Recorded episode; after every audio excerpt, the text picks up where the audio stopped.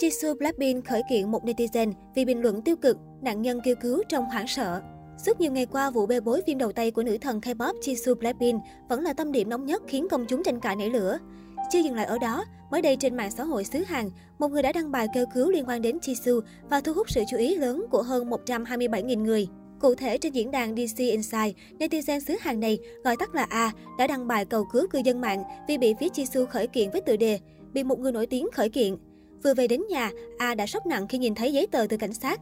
A đăng hẳn tài liệu này lên mạng để làm bằng chứng cho lời nói của mình, khẳng định bị Jisoo kiện vì bình luận tiêu cực về nữ idol. Vừa về nhà tôi đã nhận được giấy tờ kiện tụng từ phía cảnh sát. Tôi không chắc liệu họ dùng địa chỉ IP của công ty viễn thông hay IP của nhà tôi, nhưng tôi nghĩ là phía viễn thông đấy. A khẳng định. Nếu tôi không nói gì trong quá trình điều tra, liệu họ có ngừng truy tố không? Lần đầu sai phạm nên nếu có bị phạt, liệu tôi phải trả tiền phạt bao nhiêu? Netizen này tiếp tục. Ban đầu câu chuyện nghe có vẻ đáng tin, nhưng sau đó netizen đã chỉ ra điểm bất thường và phản bác lại A. Theo một netizen B, giấy tờ kiện tụng chính thức chỉ được gửi qua bưu điện hoặc email đã được đăng ký. Họ không gửi giấy tờ khổ A4 thông thường được gấp đôi như A khẳng định. B tiếp tục tố cáo A vì nói dối, vì tên của luật được dẫn trong giấy tờ bị sai lệch. Sau khi bị B yêu cầu đưa ra bằng chứng từ phía tòa án, A đã xóa bài đăng ban đầu. Sự việc càng trở nên nghiêm trọng khi không ít khán giả tìm hiểu và cho biết kẻ làm giả các tài liệu từ cơ quan chức năng có thể bị phạt đến tận 10 năm tù. Ngoài ra, bài đăng cũng khiến công chúng phẫn nộ vì gây ảnh hưởng đến hình ảnh của Jisoo. Trên thực tế, sau khi bài kêu cứu của A xuất hiện, hàng trăm người đã hướng mũi dùi vào Jisoo và chỉ trích cả fandom của Blackpink vì bên thần tượng quá đáng. Hiện vụ lùm xùm của bộ phim Snowdrop còn đang diễn biến phức tạp thêm. Việc phân định đúng sai vẫn còn là chủ đề gây tranh cãi trên mạng xã hội và cả trên các trang truyền thông. Mặc dù trước đó, nhà đài JTBC đã lên tiếng minh oan và khẳng định rằng Snowdrop không hề có bất cứ chi tiết xuyên tạc hay bóp méo lịch sử. Đồng thời, ngày 23 tháng 12 vừa qua, JTBC còn thông báo sẽ phát sóng đặc biệt trước một tập phim của Snowdrop nhằm làm rõ những cáo buộc của khán giả. Tuy nhiên, những tuyên bố này đã không làm giảm bớt bất kỳ cảm xúc tiêu cực nào của công chúng đối với bộ phim, mà ngược lại càng làm tăng sự tức giận của họ. Nhiều cư dân mạng đã tập hợp lại để đệ đơn kiện công ty phát sóng và một số thậm chí còn bắt đầu đệ đơn lên nhà xanh yêu cầu đóng cửa JTBC.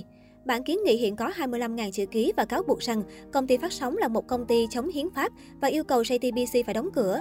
Theo đơn kiến nghị, Snowdrop đã xuyên tạc lịch sử cũng như miệt thị phong trào dân chủ đã diễn ra. Bản kiến nghị mới nhất này đã trích dẫn rằng có một bản kiến nghị khác của nhà xanh với hơn 200.000 chữ ký yêu cầu cấm chiếu Snowdrop.